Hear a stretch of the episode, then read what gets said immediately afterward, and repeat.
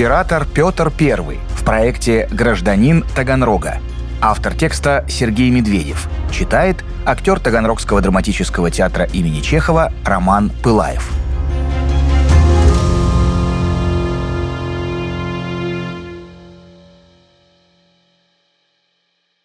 Как писал первый историк приморского города Павел Филевский, короткие были дни Таганрога под властью Петра Великого, но они наложили на чело его печать исторического величия. Они создали ему имя в истории и осветили его блеском славы гениального человека.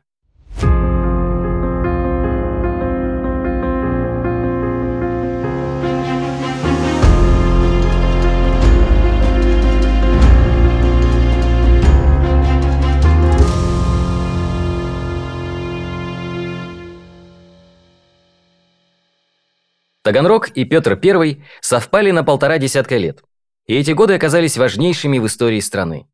Именно в это время Россия обрела флот, регулярную армию и сделала шаг к цивилизованному миру. Петр бывал на Таганьем роге трижды. И всякий раз на берегах залива появлялся новый царь с новым опытом, новыми знаниями и новыми целями. Первый визит молодого царя, ему только-только исполнилось 24 года, на Таганрогский залив подробно описан историками, прежде всего Николаем Устряловым, в истории царствования Петра Великого, а также в художественной литературе, в романе «Петр I» Алексея Толстого. Дело было так. Отпраздновав взятие турецкого Азова, Петр решил обследовать окрестности. Ему нужна была гавань для базирования морского флота. Разрушенный до основания во время осады Азов, хотя и решили восстанавливать, но для базирования он не подходил. Мало места, слишком мелкая и велика зависимость от направления ветра. Он мог выдуть воду из низовьев реки. Да и сам Азов надо было охранять от турецких кораблей. Значит, надо искать место для новой крепости где-то на побережье Азовского моря. 26 июля 1696 года царь в сопровождении генералов отправился на галерах в устье Дона. Утром Петр со свитой пересел в лодку, вышел в море, повернул на север к крымской стороне и в 4 часа пополудни пристал к высокому необитаемому мысу, издавна известному казакам под именем Таган-Рога. Таган по-тюркски – подставка для котла, треножник. Рог по-русски – мыс. То есть буквально Таганрог – это мыс, на котором расположена подставка для огня. Царь был счастлив. Осуществилась его детская мечта. Он на море, у него есть флот. Пусть это в основном весельные галеры, а не ботики, на которых можно ходить против ветра, но все впереди. О ботиках Петр Алексеевич узнал совсем недавно, в 1688 году. Царь рассказывал. Цитируем по морскому уставу 1720 года, который Петр I счел нужным дополнить личными воспоминаниями. «Случилось нам быть в Измайлове, на льняном дворе, и, гуляя по амбарам, увидел я судно иностранное. Спросил вышереченного Франца, Франц Тиммерман, голландский купец, корабельный мастер, учитель Петра I по геометрии и фортификации. Что то за судно? Он сказал, что то бот английский. Я спросил, где его употребляют. Он сказал, что при кораблях для езды и воски. Я паки спросил, какое преимущество имеет пред нашими судами. Он мне сказал, что он ходит на парусах не только что по ветру, но и против ветру, которое слово меня в великое удивление привело. Петр тут же велел сыскать человека, который сможет починить английский бот. Человека такого нашли. Еще при отце Петра I, царе Алексея Михайловича, в Россию был призван компании морских людей голландец Карштен Брандт, для постройки морских судов на Каспийском море. Брандт починил бот, сделал мачту и паруса, и на реке Яузи показал царю его возможности. Бот не всегда хорошо ворочался, но более упирался в берега. Я спросил, для чего так? Он сказал, что узка вода. Я стал проведывать, где более воды. Испробовали и Просиной пруд, и Переславское озеро, и Кубинское. Все было не то. Голландский корабельщик за эти несколько лет сделал для русского царя два малых фрегата и три яхты. А сам Петр понял, что любые озера ему будут мелки. Я положил свое намерение прямо видеть море.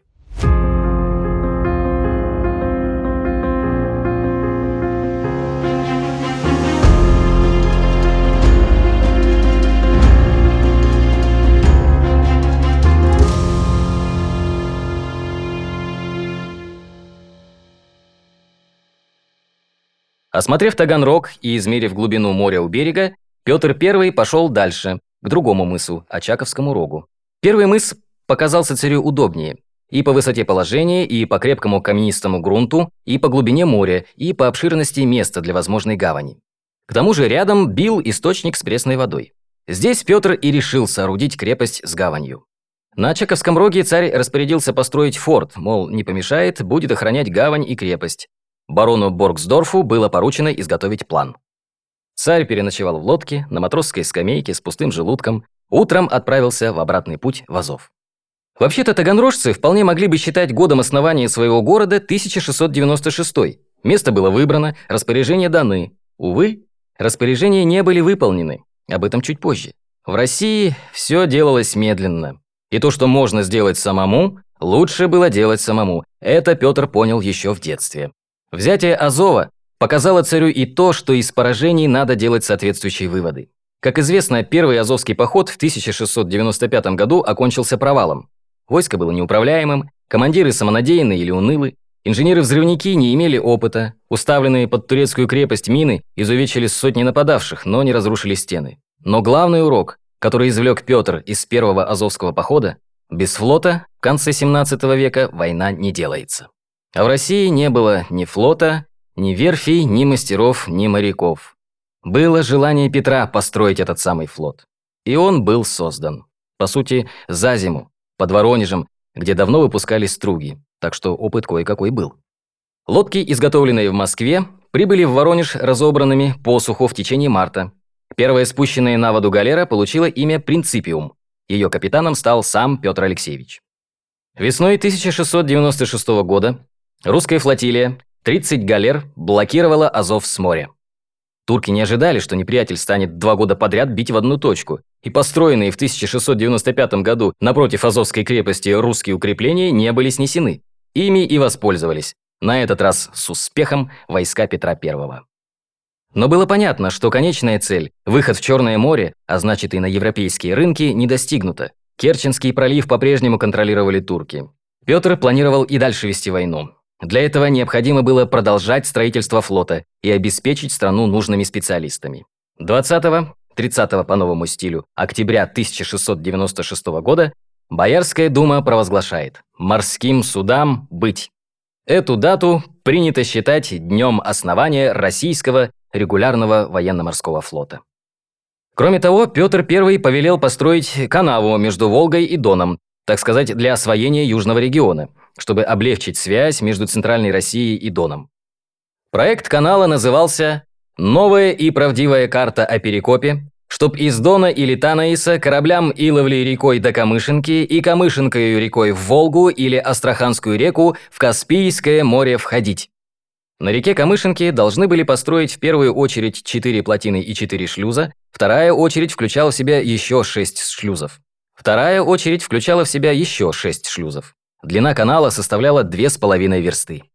Князь Борис Алексеевич Голицын был назначен куратором проекта. Как отмечал современник, Голицын был в Царицыне и хотели перекапывать реку. Посошных людей собрали 35 тысяч человек, но ничего не сделали.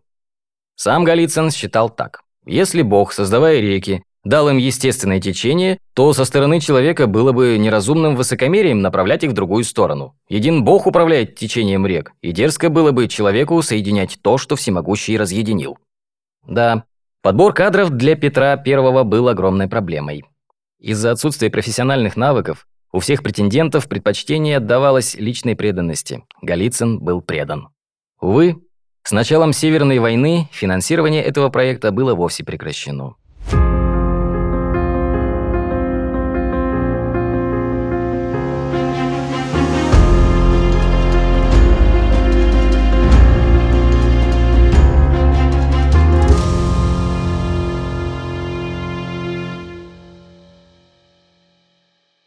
По окончании второго Азовского похода для решения кадровой проблемы 28 человек из знатных русских родов были отправлены в Италию, по 22 представителя в Англию и Голландию. Поехали в еретические земли со слезами на глазах, без знания языка, до конца не понимая зачем. У многих дома оставались дети и жены. В 1697 году за море отправился и сам царь, чтобы личным примером воодушевить соотечественников. Выбор пал на страны, где наиболее процветали мореходство, и с плотниками переславскими поработать под руководством настоящих мастеров. Такого в России прежде не было. Кроме того, Петр хотел проинформировать зарубежных партнеров о своих победах в азовских походах и тем самым поднять престиж России. Великое посольство должно было посетить Австрию, Саксонию, Бранденбург, Голландию, Англию, Венецию и Папу Римского. Как заметил историк Василий Ключевский, по-видимому, у Петра не было ни охоты, ни досуга всматриваться в политический и общественный порядок Западной Европы, в отношении и понятия людей западного мира. Попав в Западную Европу, он прежде всего забежал в мастерскую ее цивилизации и не хотел идти никуда дальше. По крайней мере, оставался рассеянным, безучастным зрителем, когда ему показывали другие стороны западноевропейской жизни. Когда в августе 1698 года возвращался в Отечество с собранными за полтора года путешествия впечатлениями, Западная Европа должна была представляться ему в виде шумной и дымной мастерской с ее машинами, молотками, фабриками, пушками, кораблями. Но если судить по записной книжке любопытных замечаний великой особы, странствовавшей под именем дворянина российского посольства в 1697 и 1698 годах, ее автор неизвестен, кто-то из окружения Петра I. Делегацию все же интересовало не только кораблестроение, но и быт. В Амстердаме ужинал в таком доме, где ставили яства на столы и питье приносили ноги девки, а было их пять девок. На голове убрано, на теле ничего, Ноги перевязаны лентами, а руки флерами. В Амстердаме ж устроены изрядные дома, где собираются каждый вечер девицы изрядные. Девицы по 15 и по 20, и музыка непрестанно играет, и кто из охотников приходит, и кто которую полюбит, ту, взявши за руку, и вольно идет с нею в особую коморку или к ней в дом и ночует с ней без всякого опасения, потому что те дома нарочно построенные и пошлину платят в ратушу, а домов таких с 20, а называются шпилгаус или дома игральные. А есть дома, которые те же дела исполняют только тайно. Таких в Амстердаме с 200 и зело богатые дома. До Венеции и Рима посольство не доехало из-за дошедших до царя известий о бунте стрельцов. Петр вернулся в Москву в августе 1698 года. Зашел в немецкую слободу, навестил семейство Монс, Анна Монс была его фавориткой, заехал в дом Патрика Гордона, одного из руководителей азовских походов. Не посетил только законную супругу Евдокию Федоровну. Ей он еще раньше посоветовал уйти в монастырь. Евдокия казалась прогрессивному Петру старомодной ксенофобкой. Не исключал царь и участие жены в стрелецком заговоре. Справедливости ради скажем, что подозрения не подтвердились, но в монастырь Евдокии все равно пришлось уйти. Судя по всему, Петр был не в настроении. Понятно, что раздражали стрельцы со своим бунтом, но и внешний вид соотечественников был ему не по душе. Как пишет Николай Устрялов, на другой день по приезду царя в Москву, рано утром, вельможи, царедворцы, люди знатные и незнатные явились в Преображенский дворец поклониться государю. Он ласково приветствовал своих верных подданных, многих обнимал, целовал, говорил о своем путешествии. Между тем, к неописуемому изумлению предстоящих, то одному, то другому собственной рукой обрезал бороды. Сначала остриг генералиссимуса Шейна, потом кесаря Рамадановского, после того и прочих вельмож, за исключением только двух – боярина Тихона Стрешнева и князя Михаила Черкасского. Первого пощадил за испытанную преданность, второго – за преклонную старость. Сцена повторилась через пять дней. На Перу у Шейна по случаю Нового года. Его тогда праздновали в сентябре. Гостей было много, и некоторые явились уже без бороды, но было немало и бородачей. Среди всеобщего веселья царский шут Тургенев с ножницами в руках хватал за бороду то одного, то другого и мигом ее обрезал, при громком хохоте пирующих, которые утешали себя чужим горем. Через несколько дней на вечеринке у адмирала Лефорта бородачей уже не было. Устрялов пишет. Этот первый шаг перерождения в России был самым трудным. Ничем так не гордился русский народ перед немцами и ничем в своих обычаях так не дорожил, как бородою. А брить ее казалось грехом смертным. А еще за границей Петр решительно разлюбил русскую одежду, которую он не жаловал и прежде. Она мешала ему лазить на мачты, рубить топором, маршировать солдатами. Эта одежда противоречила его неутомимой деятельности. Употребление русских кафтанов и шапок, телогреек, сапог было запрещено. Петр мстил своему невежественному окружению за отсутствие интереса к жизни, за суеверие и предрассудки, за то, что в детстве все эти бородатые люди в кафтанах не могли объяснить ему, что такое астролябия, и не знали, для чего нужен циркуль. Как ни странно, новые московские веяния оказали влияние и на историю Таганрога. Как мы помним, Петру Алексеевичу понравился Таганий рог. Однако инженер Делаваль, которому поручили заняться устройством гавани и города, прибыв на юг в июле 1697 года, заложил шанец, земляное сооружение для защиты артиллерийских орудий, не на мысе, избранном царем, а на Петрушиной косе. В октябре того же года московское начальство, Пушкарский приказ, потребовало от Лаваля объяснение, почему он предпочел Петрушину косу Таганрогу и нельзя ли устроить гавань на Миусе. В марте следующего года вышло постановление город и корабельную пристань строить на Миусе, а на Петрушиной косе не строить. Правда, последнее слово оставили за итальянским инженером-капитаном Матвеем Симонтом, человеком опытным и авторитетным. Он еще раз измерил глубины и пришел к выводу, что на Петрушиной косе действительно строить нельзя. Мелко. Но и на Миусе мелко. Симонт настаивал на строительстве города и крепости у Таганьего рога. Однако решение так и не было принято. Кто знает, когда бы оно было принято, если бы Петр Алексеевич не вернулся в Москву раньше запланированного срока и в плохом настроении. Более того, царь объявил о своих намерениях осмотреть Азов и Таганрог, как только растает лед. В Пушкарском приказе не без оснований полагали, что вслед за бородами и кафтанами могут полететь и головы. 12 сентября 1698 года Симонту был отдан приказ поспешить с сооружением, Лаваля к тому моменту обвинили в госизмене и отправили в Москву. Гавань все-таки решили строить на месте, указанном Петром. Боясь строгой расправы со стороны царя за медленность, боясь строгой расправы со стороны царя за медленность, Пушкарский приказ торопил. Сваи побить всеконечно нынче осенью и зимою, чтобы к весне была пристань всеконечно в готовности. Так, 12 сентября 1698 года стало считаться днем основания Таганрога.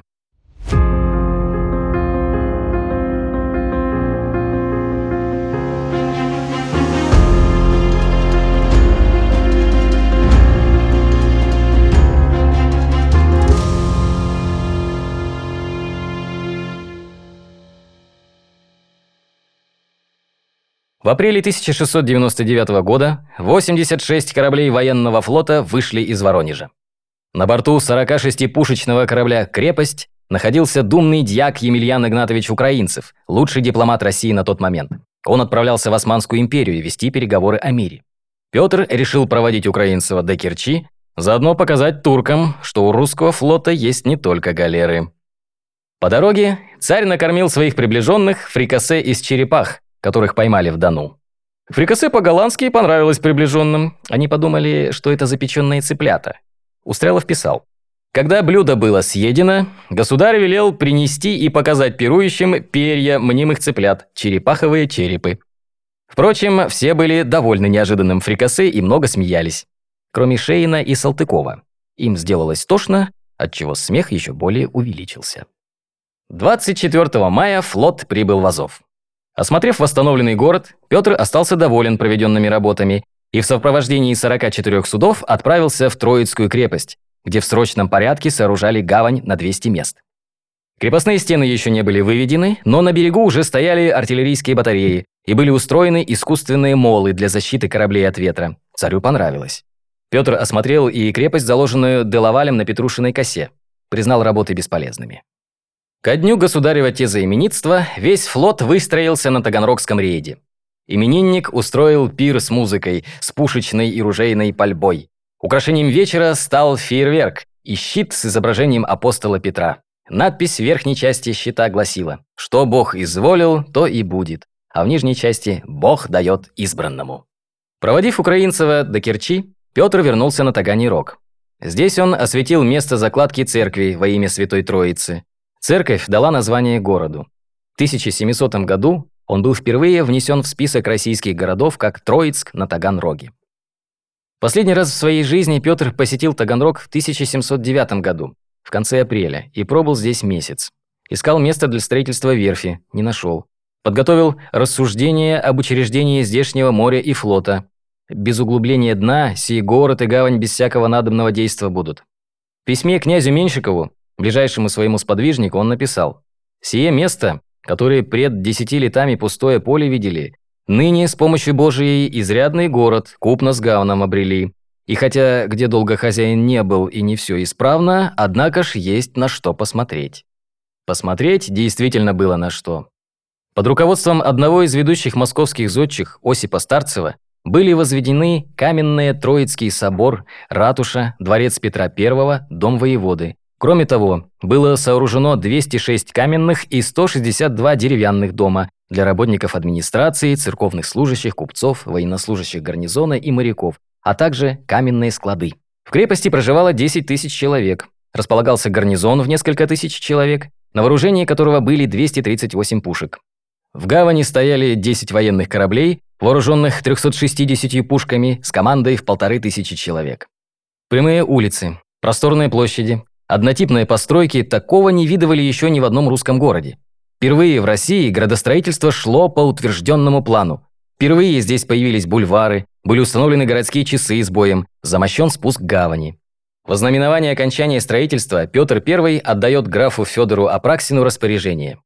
«Извольте приказать сделать Матвею Симонтову монету золотую с каменьями, и на одной стороне, чтобы была наша персона, а на другой – гаван здешний, и подпись тут, что дана ему за труды гавана».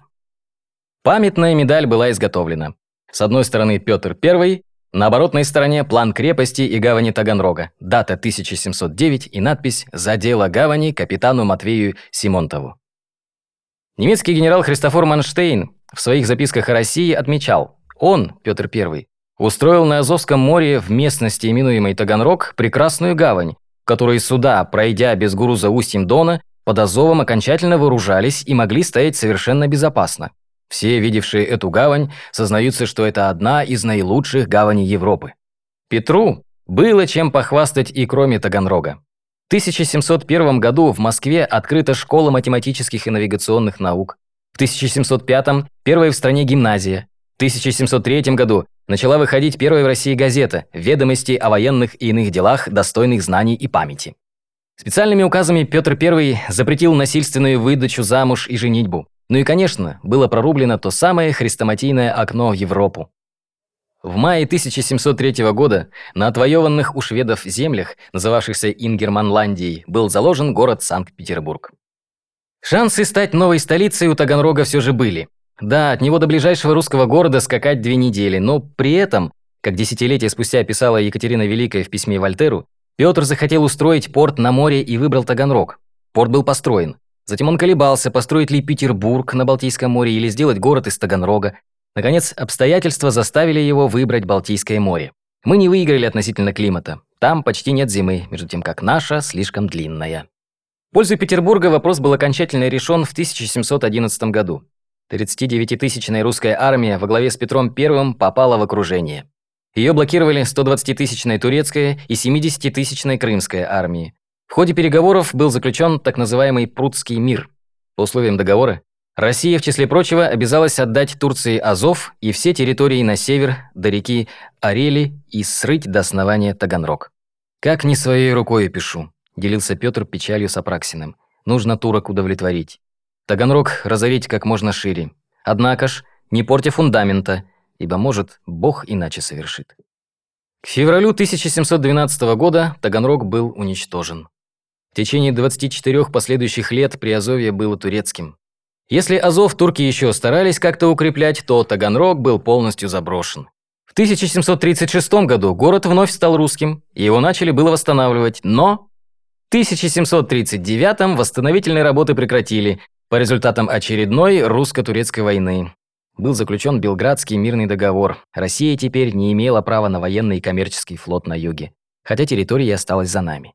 Окончательно эти земли стали российскими только при Екатерине II, после русско-турецкой войны 1768-1774 годов. Троицкую крепость довольно быстро восстановили на фундаментах, оставшихся с петровских времен, а гавань стала базой для вновь созданной Азовской флотилии.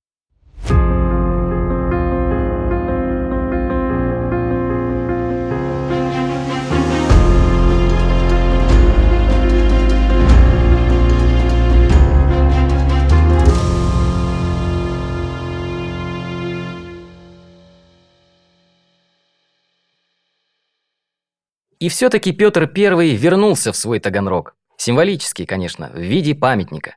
Увековечить в бронзе память основателя городская общественность решила в канун 200-летия Таганрога.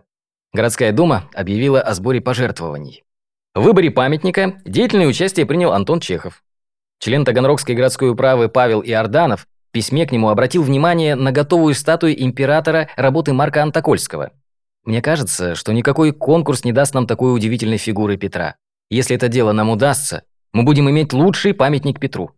Писатель горячо согласился. О лучшем даже мечтать нельзя.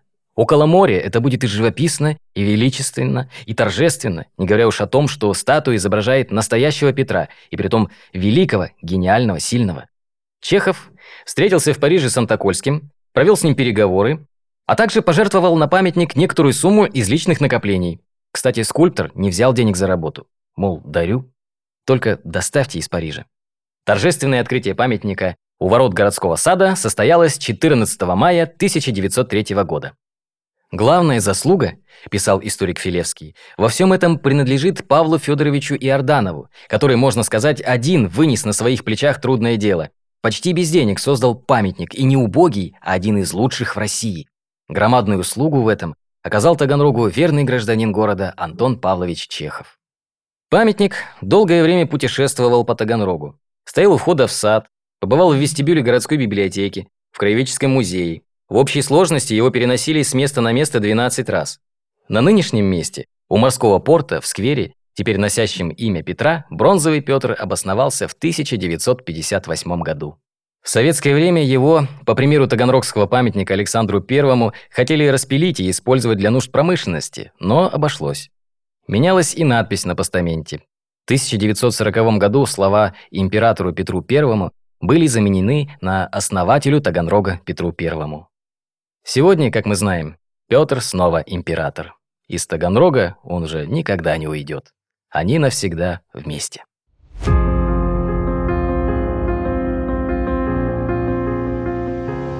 В сентябре 2023 года Таганрогу исполнится 325 лет. Журнал «Нация» и Банк Центр Инвест сообща придумали подарок имениннику – мы расскажем истории 25 его уроженцев и жителей, которые прославили Таганрог не только в пределах России, но и за рубежом. Если вам понравился этот подкаст, подпишитесь на журнал «Нация» в соцсетях, чтобы услышать новые истории.